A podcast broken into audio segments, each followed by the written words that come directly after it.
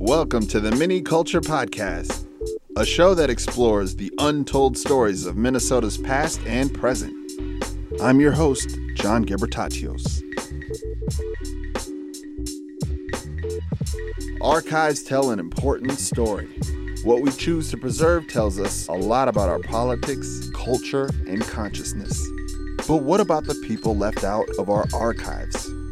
Today, researchers and activists are uncovering more stories of people who our history books ignored. KFAI's Kira Schukar explores a previously hidden queer love story found in Minnesota's archives. On April 13th, 1890, a woman named Rose Cleveland wrote a love letter to Evangeline Simpson Whipple. She might not know it yet, but Evangeline is the woman that she will love for the rest of her life.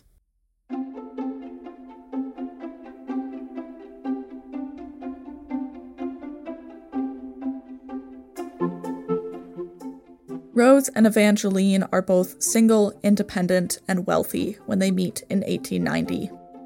At age 33, Evangeline is already a widow, and she spends her time traveling while also managing multiple businesses in Boston. Rose's story is a little bit different. She's about 10 years older than Evangeline, and she'll never be married. She's made a career out of teaching, writing, and giving lectures.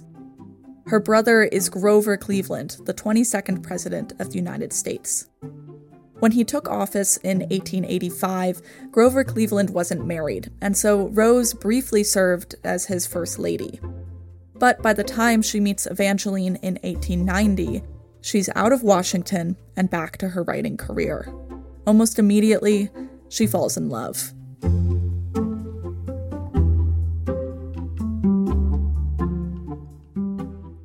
In the first letter that Rose writes to Evangeline, she says, Eva, do you know in what distress I was? Rose says that she's waiting for a letter from Evangeline asking her to visit. She's worried that she'll miss her chance to see Evangeline before she leaves on another trip. The letter feels rushed and frantic, like Rose is running out of time. Before she signs off, Rose says, If you knew all I could tell you. Do you?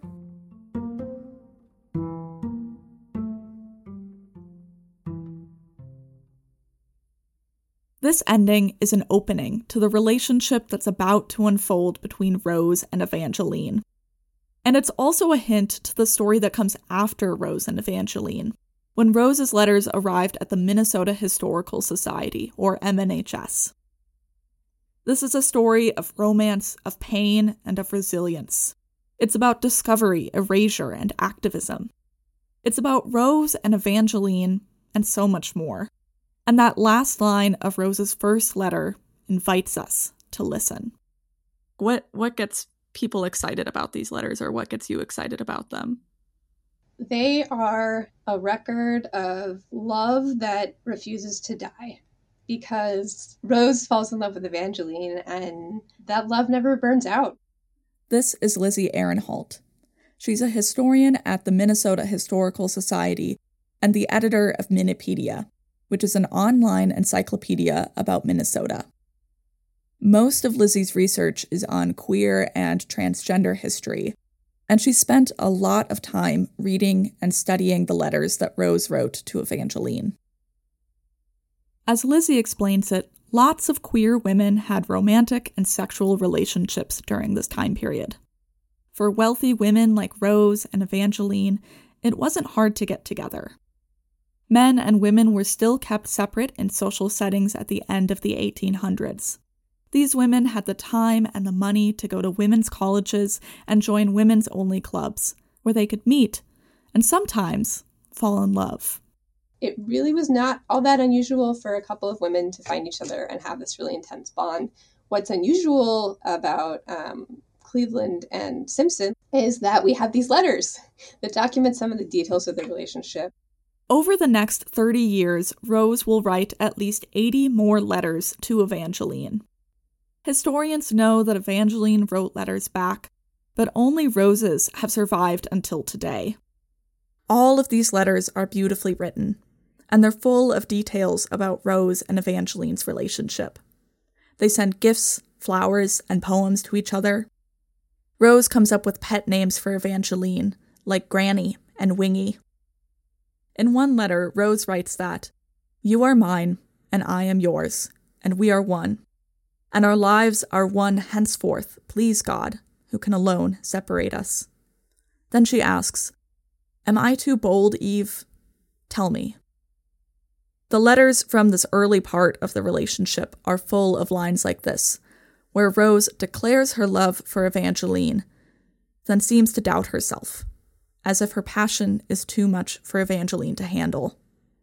How I love you, she writes. It paralyzes me. But Rose and Evangeline's relationship isn't easy. Just six years after they meet, Evangeline decides to marry Henry Whipple, who is the first Episcopal bishop in Minnesota. She moves to Faribault, just south of the Twin Cities, and far away from Rose. Evangeline's decision breaks Rose's heart. She finds out about the engagement just a few months before the wedding. She accepts her role as Evangeline's friend after she marries. She keeps writing to Evangeline, even though the details of those letters are kind of unimportant. Uh, what's really important to me is the message, which is I want you to be in my life, and I want to share with you what I'm doing every day, no matter how mundane it is she keeps doing that through the 1890s, past 1900, all the way up to 1910. Rose is persistent, but she's also a devoted friend, and she gives Evangeline space during their separation, which lasts well beyond Evangeline's marriage.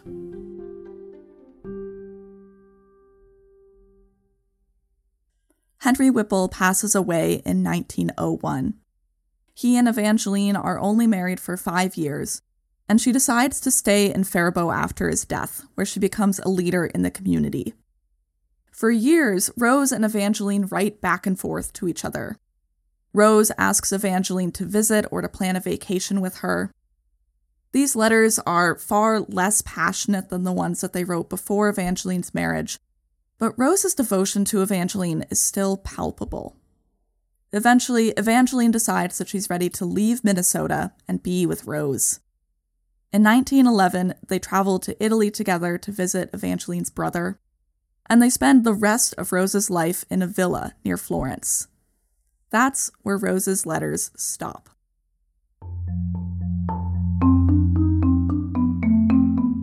These letters tell this entire love story, but the plot doesn't end with Rose and Evangeline in Italy.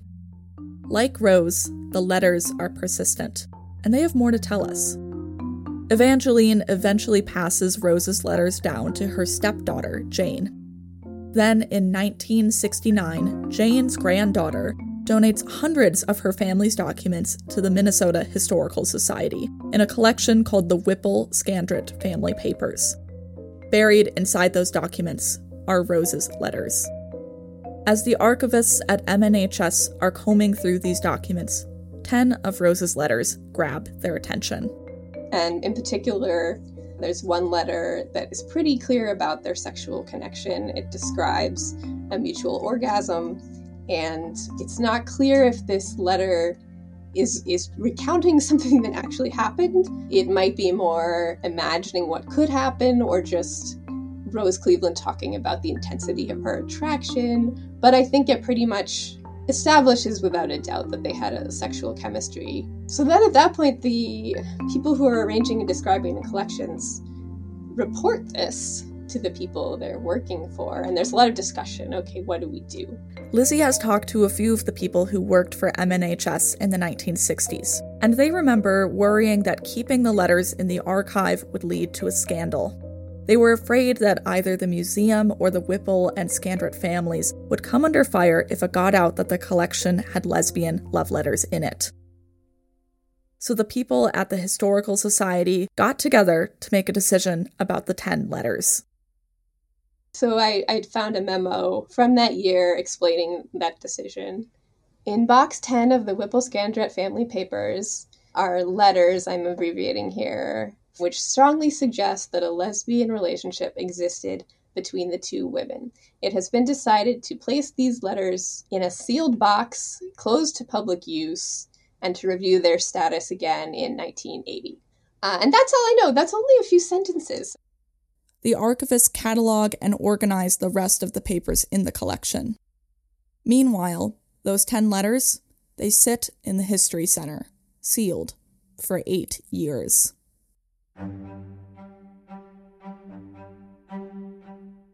Now, let me be clear.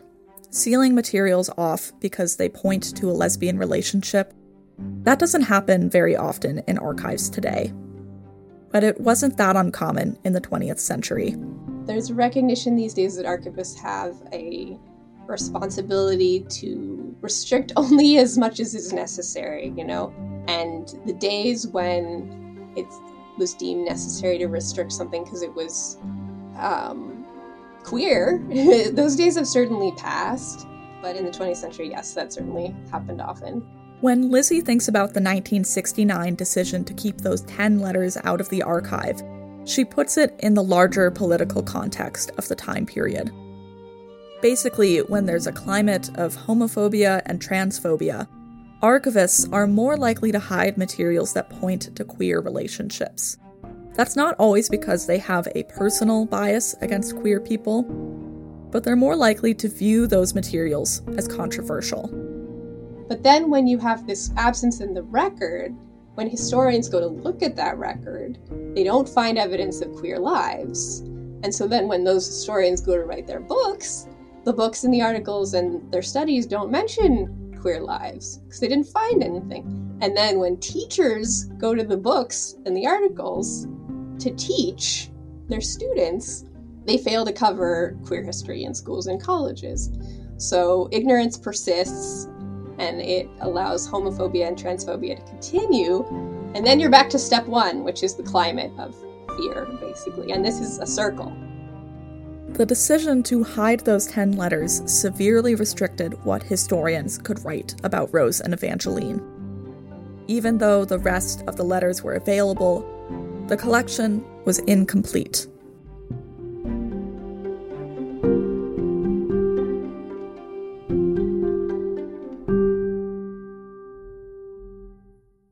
At this point in the story, I always come back to the moment when Rose found out that Evangeline was going to marry Bishop Henry Whipple. Wingy, she says. What is yet for us, I cannot see, but I think you will need me yet. In a future, perhaps. I do not think you need me now. At the end of her letter, Rose flips the page over and writes, I cannot speak nor write of my love. You know. There is so much pain in this letter. It captures Rose's heartbreak, but it also reminds me of the hurt that the decision to restrict these letters caused, not only to queer research, but to the entire queer community. It radiates through libraries, through classrooms, and through courtrooms. But there's also hope in this letter. There's resilience. And that's true in the archive as well because in 1978, a group of researchers and activists came together to bring these letters back into the public eye.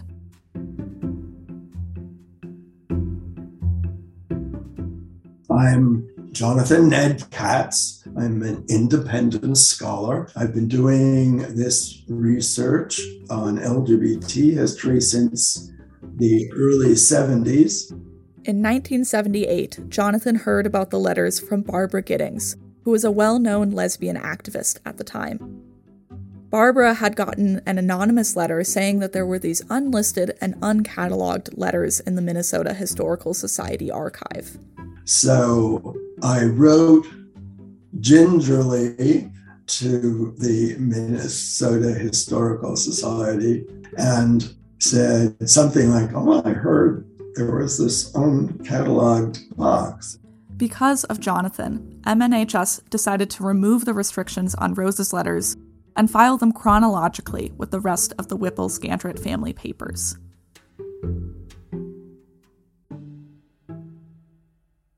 Like the letters in this collection, Rose and Evangeline spent years apart, but they eventually found their way back to each other. For seven years, they lived in a villa together near Florence. Then, in 1918, Rose caught the Spanish flu and passed away a few days later. She was buried near their villa, and when Evangeline passed away more than 10 years later, she was buried next to Rose, as she had requested in her will. Although it's been more than a century since Rose died, her memory continues in the archive. And since her letters were brought back together in 1978, they've had a new life. As soon as the letters were available to the public, researchers began reading and writing about them. In 2019, Lizzie worked with another historian named Tilly Laskey to transcribe and publish Rose's letters in a book called Precious and Adored. The book is available through the Minnesota Historical Society Press. In the 1980s, Jonathan wrote an article about Rose and Evangeline called The President's Sister and the Bishop's Wife. It's just one of the many articles that he's written about queer history throughout his career. It was interesting way of getting the word out about some of the fascinating, fascinating history that we've only begun to discover. These letters are just one piece in a long queer history. Their story reveals so much, not only about queer lives in the early 1900s, but also about how recently queer histories were restricted in our libraries.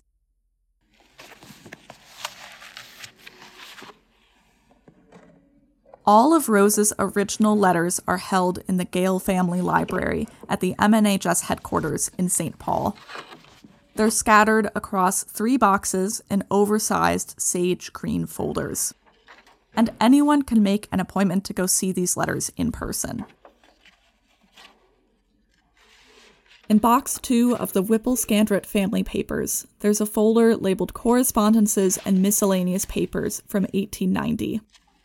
The first document in the folder is a letter dated Sunday, April 13th, 1890. A red seal at the top of the page reads Pinecrest Inn, Paola, Orange County, Florida. Rose's large, looping handwriting jumps off the page. And there, in the margin, as if she has turned the page and written it as an afterthought, Rose says, If you knew all I could tell you, do you?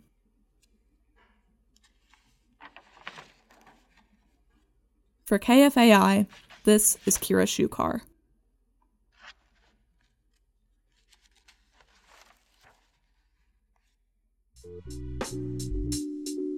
Support for MinneCulture on KFAI has been provided by the Minnesota Arts and Cultural Heritage Fund. Season 7 of the MinneCulture podcast is edited and executive produced by Julie Censullo. New episodes coming soon, so subscribe to MinneCulture wherever you get your podcasts. I'm your host, John Gebretatose, and thanks for listening.